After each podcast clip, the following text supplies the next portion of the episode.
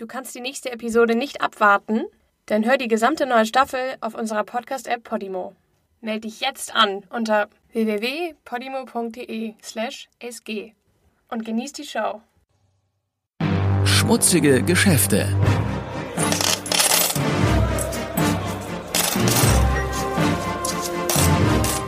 Wirtschaftsbetrüger, die über Leichen gehen.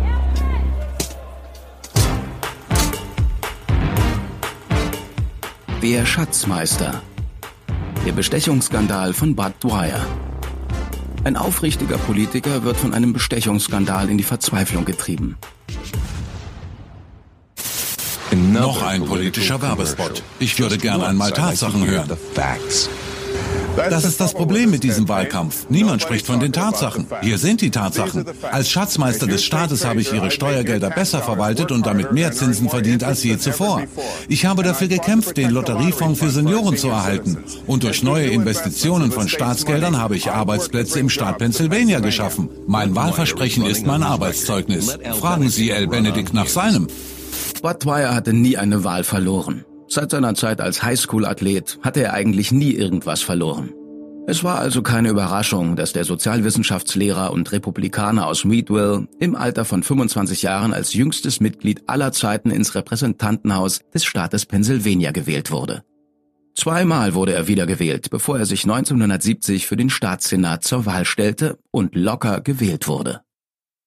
Nach zweieinhalb Amtszeiten als Senator kandidierte er für das Amt des Schatzmeisters von Pennsylvania. Wieder gewann er mit großer Mehrheit. Bud Dwyer erfüllte seine Pflicht als Staatsschatzmeister hervorragend. Er reformierte das gesamte Schatzamt, rationalisierte Prozesse und modernisierte die überholte Registerführung. Er war stolz auf seine Investitionen, die Arbeitsplätze für seinen Heimatstaat schufen. Doch obwohl Politiker beider Parteien Bud Dwyer für den fähigsten Schatzmeister hielten, den der Staat je hatte, war ihm die Wiederwahl im Jahr 1984 alles andere als sicher. Dwyer war in einen öffentlichen Streit mit Pennsylvanias Gouverneur Richard Thornburg verwickelt worden, ein Parteikollege und ehemaliger politischer Partner. Die Streitigkeiten hatten damit begonnen, dass Thornburgs Ehefrau Ginny ihren Mann auf eine Handelsreise nach Deutschland und England begleitet hatte. Nach ihrer Rückkehr wurden Jennys Flugtickets dem Schatzamt als Spesen eingereicht. Dwyer, wie üblich aufrecht und hochkorrekt, weigerte sich, die 1680 Dollar Reisekosten der First Lady aus öffentlicher Hand zu bezahlen und schickte die Tickets zurück an das Gouverneursbüro mit einer Anmerkung, dass staatliche Vorschriften keine Reisekostenerstattungen für Ehepartner zuließen. Einzelheiten über den Disput wurden anonym der Presse zugespielt, die kurz darauf beide Parteien um Kommentar fragte. Dwyer hielt an seiner Entscheidung fest. Für ihn war es nichts Persönliches. Es war nicht einmal politisch. Er hatte nur die Regeln befolgt. All das war Gouverneur Thornburg egal. Für ihn war es persönlich. Das Gouverneursbüro ließ verlauten, die First Lady hätte stets selbst für ihre Flugkosten aufkommen wollen, die Reisetickets seien fälschlicherweise beim Schatzamt gelandet. Doch was Thornburg richtig sauer machte, war die Tatsache, dass die ganze Story aufgeflogen war und in der Presse breitgetreten wurde. Er machte Twyer als undichte Stelle verantwortlich und nannte dessen Verhalten extrem unfair und eines gewählten Amtes unwürdig. War es mir peinlich? Nein, es machte mich wütend, sagte Thornburg einem Reporter. Ich bin billige Tricks von Karrierepolitikern und von der Presse gewohnt, aber Angriffe auf meine Frau sind für mich unakzeptabel. Der Streit eskalierte, als die Medien Wind davon bekamen, dass zwei Staatspolizisten dafür abgestellt waren, Thornburgs Kinder zu ihrer Schule jenseits der Staatsgrenze zu fahren. Das Gouverneursbüro behauptete, dies sei eine routinemäßige Sicherheitsvorkehrung, doch die Staatspolizei erwiderte, die Beamten blieben den Tag über nicht auf dem Schulgelände. Sie setzten die Kinder einfach vor der Schule ab und fuhren davon, wie ein Bus oder Taxi. Bud Dwyer kritisierte den Gouverneur öffentlich für den Chauffeur Gates, als was die Affäre bekannt wurde. Und er verlangte, dass Thornburg der Polizei alle Kosten für den Taxiservice zurückerstattete. Weiter war Dwyer nicht in den Skandal involviert. Doch das hielt Thornburg nicht davon ab, ihn dafür verantwortlich zu machen. Der Gouverneur von Pennsylvania hatte Bud Dwyer zwar das Vertrauen entzogen, doch die Bevölkerung von Pennsylvania sah das anders. Am 4. November 1984 wurde Dwyer mit einem Vorsprung von 300.000 Stimmen als Schatzmeister von Pennsylvania wiedergewählt. Sprechen Sie mir nach. Ich. Bud Dwyer, schwöre feierlich, zu fördern, befolgen und verteidigen. Die Verfassung der Vereinigten Staaten. und die Verfassung dieses Staates und dass ich meine Pflichten getreu wahrnehmen werde.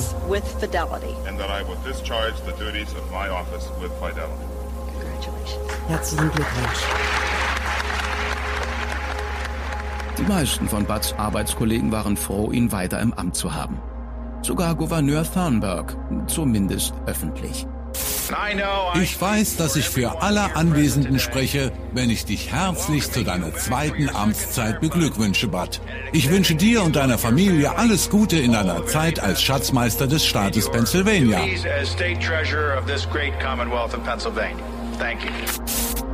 Doch hinter verschlossenen Türen hielt Thornburg an seinem Groll fest und sagte angeblich zu einem Kollegen, Zitat, ich kriege den Scheißkerl, auch wenn es das Letzte ist, was ich tue.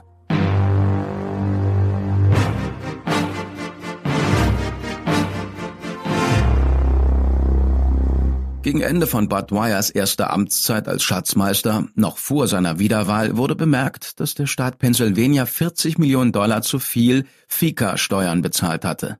FICA-Steuern sind Sozialabgaben, welche Arbeitgeber ihren Angestellten vom Lohn abziehen und dem Staat übertragen. Damit werden Sozialprogramme wie Alters- und Krankenversicherung finanziert.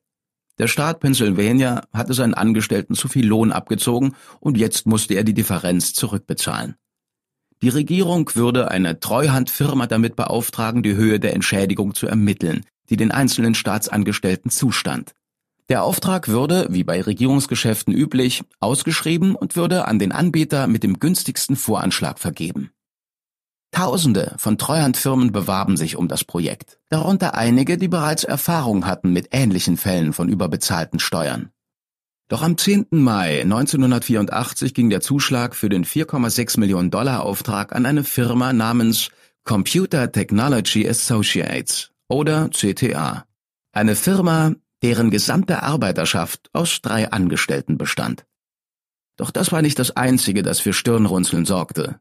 Der Eigentümer von CTA war ein gewisser John Torquato Jr., geboren in Pennsylvania und wohnhaft in Kalifornien.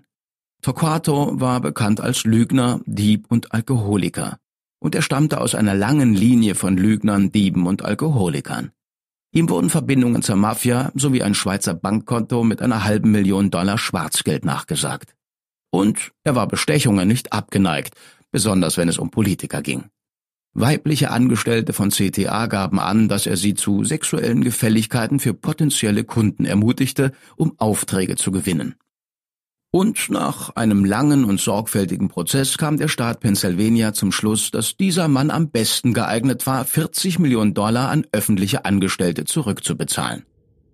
Zwar waren zu dem Zeitpunkt noch nicht alle Einzelheiten über Torquatos Verstrickungen bekannt, doch einige waren es allemal. Dazu war der Voranschlag von CTA weder der billigste noch der schnellste. Ein paar Monate nach Auftragsvergabe erhielt Gouverneur Thornburg eine anonyme Nachricht, die Bedenken über den Auftrag ausdrückte und andeutete, dass Torquato hochrangige Beamte bestochen hatte, um sich den Zuschlag zu sichern. Es wurde eine Untersuchung eingeleitet und der Vertrag wurde gekündigt, bevor die Arbeiten begonnen und Gelder den Besitzer gewechselt hatten. Das FBI durchsuchte das Haus von John Torquato und stieß auf sehr belastendes Material. Die Akten der Firma waren auf Magnetbändern gespeichert, die das FBI beschlagnahmte und in seiner Zentrale in Quantico auswertete. Auf den Bändern war eine ganze Liste von Bestechungsempfängern gespeichert. Die Dokumente, die das FBI sichergestellt hatte, implizierten mindestens vier hochrangige Politiker in der Bestechungsaffäre. Justizminister Leroy Zimmerman, Staatssenator John Shoemaker, den republikanischen Parteipräsidenten in Pennsylvania Robert Asher und Schatzmeister Bud Dwyer. In den Dokumenten auf Torquatos Computer war Dwyer in Anführungszeichen als unser Mann aufgeführt. Und es kam noch schlimmer. Der Senat von Pennsylvania hatte die Zuständigkeit für die überbezahlten Steuern kürzlich dem Schatzamt übertragen. Das heißt, Bud Dwyer war persönlich verantwortlich für alle Angelegenheiten im Zusammenhang mit der FICA-Rückerstattung. John Torquato Jr., auf frischer Tat ertappt, bestätigte den Verdacht der Ermittler. Er erklärte, dass er einen Anwalt namens William Trickett Smith angeheuert hatte, der Verbindungen hatte zur Regierung von Pennsylvania, um die Vergabe des FICA-Auftrages zu manipulieren. Smith behauptete, dass er und Torquato sich mehrmals mit Bud getroffen hatten, um dessen Entscheidung und Vergabeprozess zu beeinflussen. Smith erinnerte sich, dass er eines Tages mit einer Spende von 300.000 Dollar bei Dwyers Büro betrat, die zwischen Dwyer, seiner Wahlkampagne und der Republikanischen Staatspartei und ihrem Präsidenten Bob Asher aufgeteilt werden sollte. Angeblich nahm Bud Dwyer das Angebot an, mit den Worten, das stimmt so für mich. Gegen Torquato, seinen Anwalt William Trickett Smith, Robert Asher und Bud Dwyer wurde Anklage erhoben. Justizminister Zimmerman und Staatssenator John Shoemaker wurden nicht angeklagt. John Torquato Jr. bekannte sich schuldig und wurde zu vier Jahren Gefängnis verurteilt, nachdem er sich bereit erklärt hatte, gegen Asher und Dwyer auszusagen. Auch William Trickett Smith sagte aus im Tausch gegen Strafmilderung und wurde zu dreieinhalb Jahren Gefängnis verurteilt. Die Staatsanwaltschaft machte Bud Dwyer und Robert Asher das Angebot, sich der Bestechung schuldig zu erklären und sofort vom Amt zurückzutreten. Als Gegenleistung würden sie eine reduzierte Haftstrafe von fünf Jahren erhalten. Doch beide schlugen das Angebot aus und beharrten auf ihrer Unschuld. Dwyer war besonders aufgebracht über die Anschuldigungen und entschied sich, die Anklage vor Gericht auszufechten. Bud Dwyer war ein Mann mit Prinzipien und er weigerte sich, die Schuld für etwas auf sich zu nehmen, das er nicht getan hatte. Das ist überhaupt nicht wahr. Es gab keine Provision von 300.000 Dollar im Zusammenhang mit dem FICA-Vertrag. Batwire war zuversichtlich, dass die Wahrheit vor Gericht ans Licht kommen würde. Er hat einen unerschütterlichen Glauben an das Land, wo seine Träume wahr geworden waren. Bud Dwyer hatte einen unerschütterlichen Glauben an die amerikanische Justiz wo die Wahrheit stets obsiegt. Dwyer würde bald ein böses Erwachen erleben.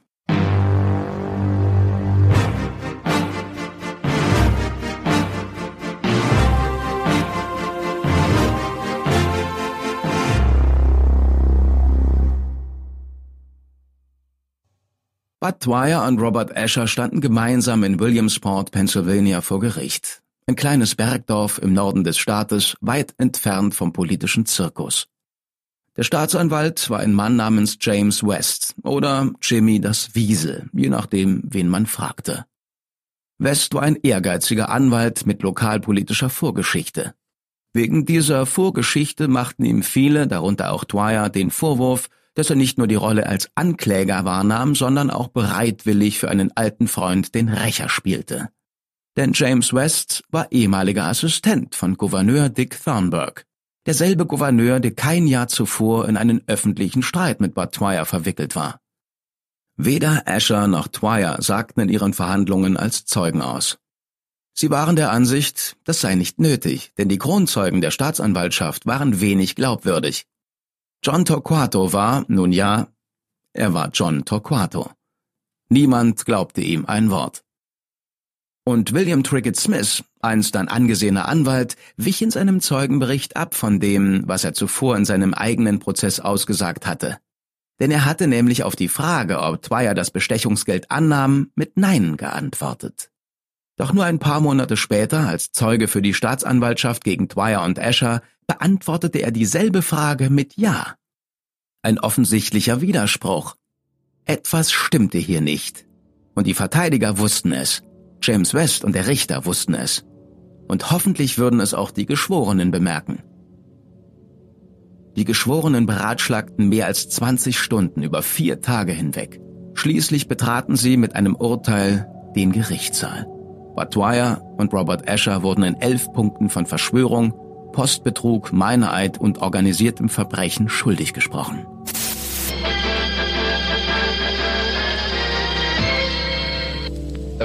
Ein Bundesgerichtsurteil von gestern Abend im Fall von Albert Dwyer und Robert Asher hat heute hohe Wellen geschlagen. Beide Männer wurden in allen Anklagepunkten schuldig gesprochen, im Zusammenhang mit einer Bestechungsaffäre, in der sich ein IT-Unternehmen aus Kalifornien einen öffentlichen Auftrag sichern wollte.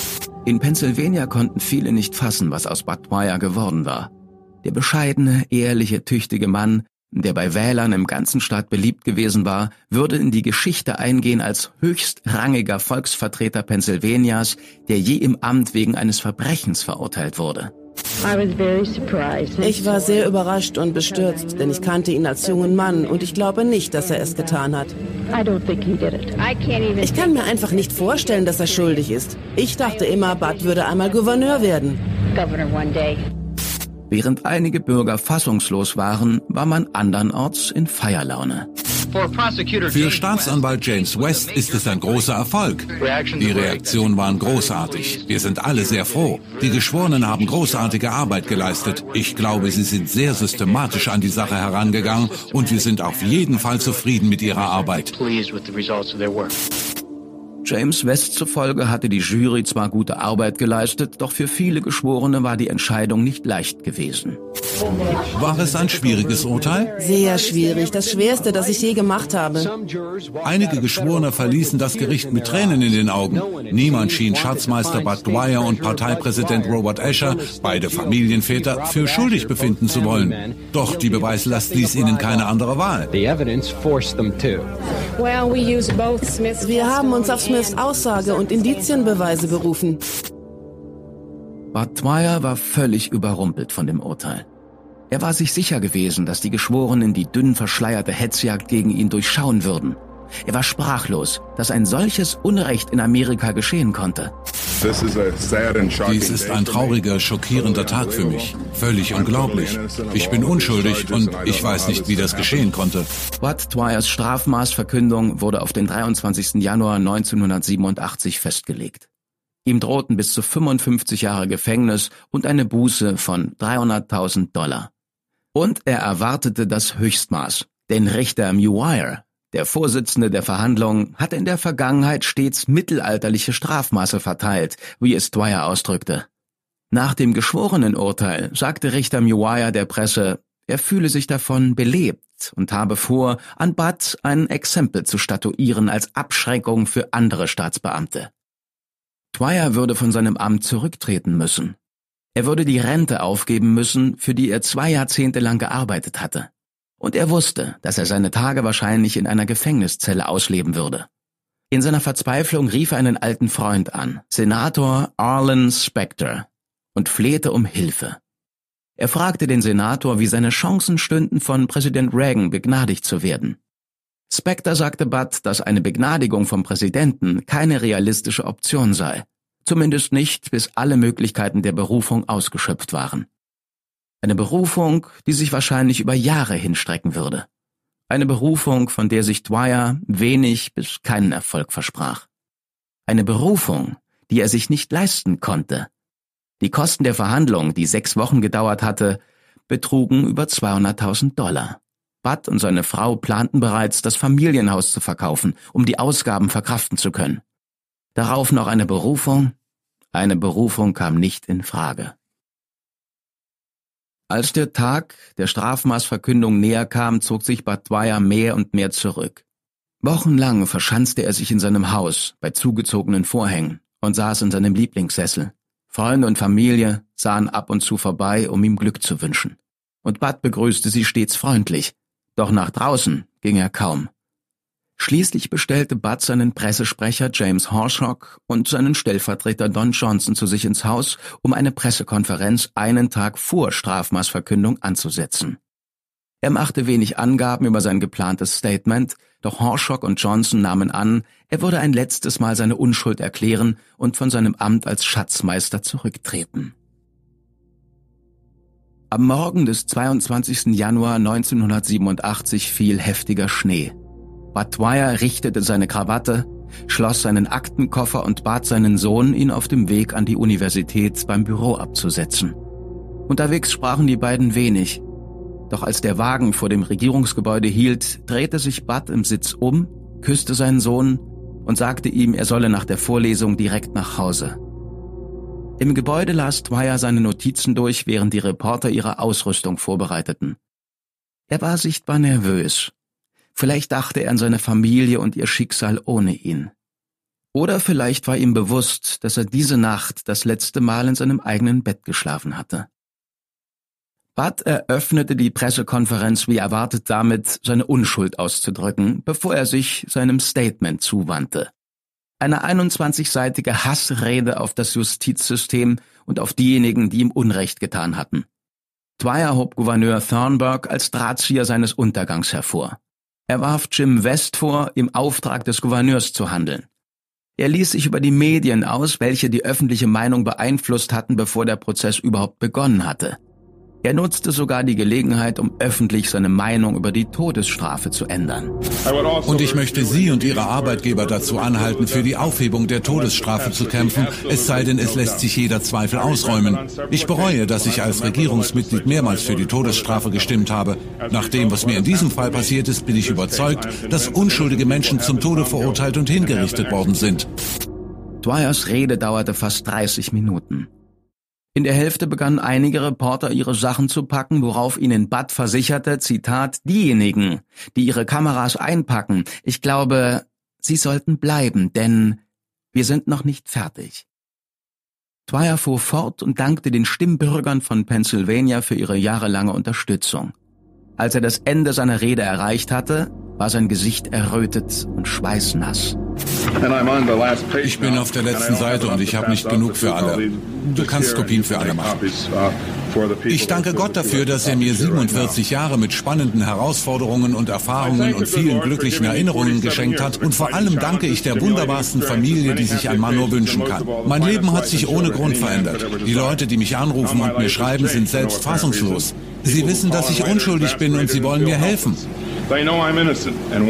Doch in dieser Nation, der größten Demokratie der Welt, schützt mich nichts davor, für ein Verbrechen verurteilt zu werden, von dem man weiß, dass ich es nicht begangen habe. Einige haben mich einen modernen Hiob genannt. Richter Moyer ist bekannt für seine mittelalterlichen Strafmaße. Für meine Unschuld droht er mir eine Höchststrafe von 55 Jahren Gefängnis und 305.000 Dollar Buße. Richter Moyer hat bereits verkündigt, dass ihn unser Schuldspruch belebt hat und dass er mich als Abschreckung für andere Beamte einsperren will. Doch ich wäre keine Abschreckung, denn jeder Beamte, der mich kennt, weiß, dass ich unschuldig bin. Es wäre keine gerechte Strafe, denn ich habe nichts Falsches getan. Ich bin ein Opfer politischer Verfolgung und meine Haft wäre nichts anderes als ein amerikanischer Gulag. Diejenigen, die an mich glauben, bitte ich darum, meine Familie in ihrer Freundschaft und ihren Gebeten einzuschließen, unerbittlich für ein echtes Justizsystem in den Vereinigten Staaten zu kämpfen und weiter für meine Rechtfertigung zu arbeiten, damit meine Familie und ihre Nachkommen Nachkommen nicht mit der Schande der Ungerechtigkeit leben müssen, die mir angetan wurde. Wir haben darauf vertraut, dass sich Wahrheit und Gerechtigkeit durchsetzen würden, dass ich freigesprochen würde und wir den Rest unseres Lebens damit verbringen könnten, ein gerechtes amerikanisches Justizsystem zu schaffen. Das Schuldurteil hat unseren Entschluss nur gefestigt. Doch als wir unser Vorhaben besprachen, die Wahrheit über unser Rechtssystem zu enthüllen, wurde uns nur gesagt, wozu? Es interessiert niemanden. Ihr blamiert euch nur. 60 Minutes, 2020, die American Civil Rights Union, Jack Anderson und andere haben jahrelang Fälle wie diesen veröffentlicht. Und niemand kümmert sich darum. Als er die letzte Seite erreicht, hebt Dwyer den Blick von seiner Rede und sieht sich im Raum um. Er bittet drei Männer zu sich auf die Bühne und übergibt jedem einen versiegelten Umschlag mit Anweisungen für seine Frau und Kinder. Dann zieht er einen großen gelben Umschlag hervor, öffnet ihn und bringt einen großkalibrigen Revolver zum Vorschein. Unter den Anwesenden bricht Panik aus. Einige gehen in Deckung, andere gehen vorsichtig auf Dwyer zu, um zu verhindern, was auch immer er mit der Waffe vorhat. Als er mit dem Rücken zur Wand steht und von allen Seiten bedrängt wird, sieht sich Dwyer ein letztes Mal im Raum um, schiebt sich die Pistole in den Mund und zieht den Abzug.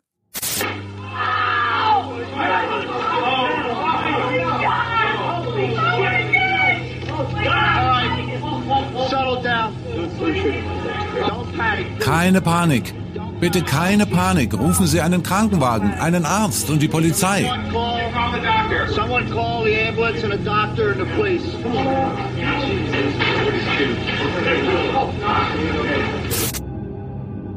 Bud Dwyer stirbt auf der Stelle. Vor seinen Mitarbeitern, vor den entsetzten Reportern, vor laufenden Fernsehkameras. Entgegen dem verbreiteten Glauben wurde sein Selbstmord nicht live im Fernsehen übertragen. Die meisten TV-Sender strahlten nur die Highlights seiner Rede aus, ohne das Finale. Andere entschieden sich jedoch dafür, die Geschehnisse ungeschnitten zu zeigen, inklusive einer Nahaufnahme des toten Dwyer, dem das Blut aus der Nase strömt. Fast die gesamte Bevölkerung Pennsylvanias wohnte dem blutigen Selbstmord im Fernsehen bei, inklusive zahlreicher Kinder, die wegen des Schneefalls schulfrei bekommen hatten. Die Sonne schien über Meadville, als Hunderte von Freunden, Verwandten und Kollegen von Bud Dwyer zu seiner Beerdigung erschienen, um ihren Respekt zu zollen. Robert Asher, der Mann, der mit Bud Dwyer vor Gericht gestanden hatte, wurde zu einem Jahr und einem Tag Gefängnis und einer Buße von 205.000 Dollar verurteilt. Anscheinend war Richter Muir so beeindruckt von den über 100 Briefen, die zur Unterstützung von Asher eingegangen waren, dass er das Strafmaß reduzierte. William Trickett Smith, der Anwalt, dessen Lügengeschichten zu Twyers Schuldspruch geführt hatten, bereute seine Beteiligung später.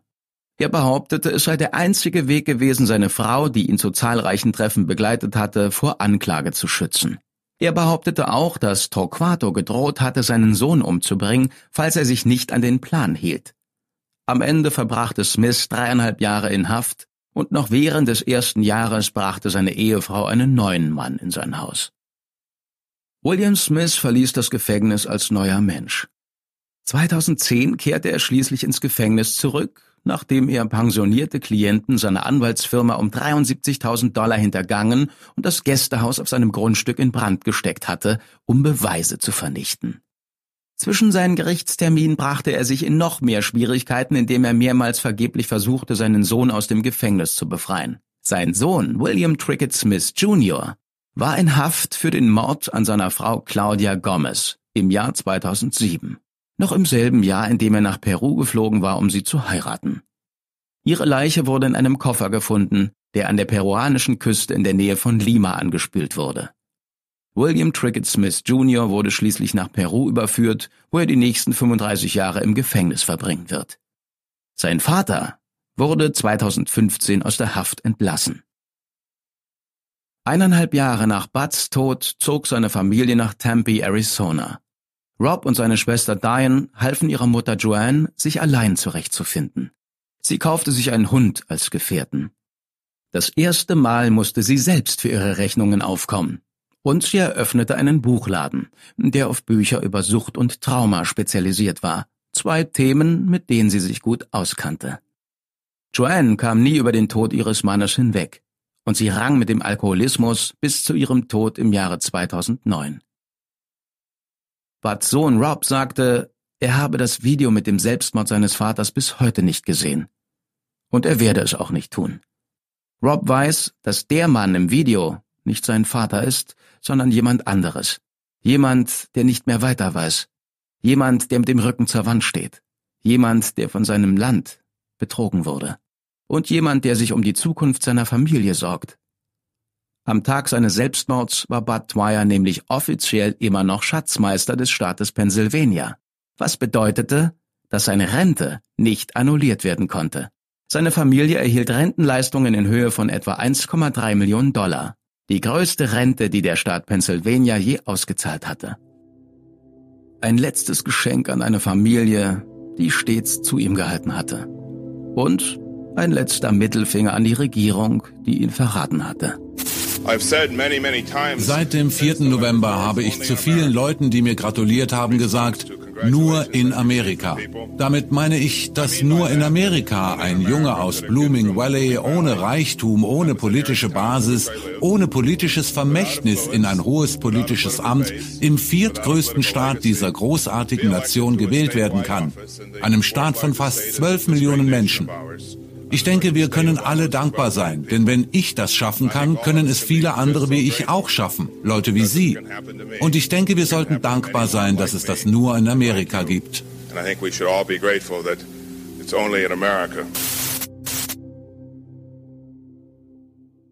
Du kannst die nächste Episode nicht abwarten? Dann hör die gesamte neue Staffel auf unserer Podcast-App Podimo.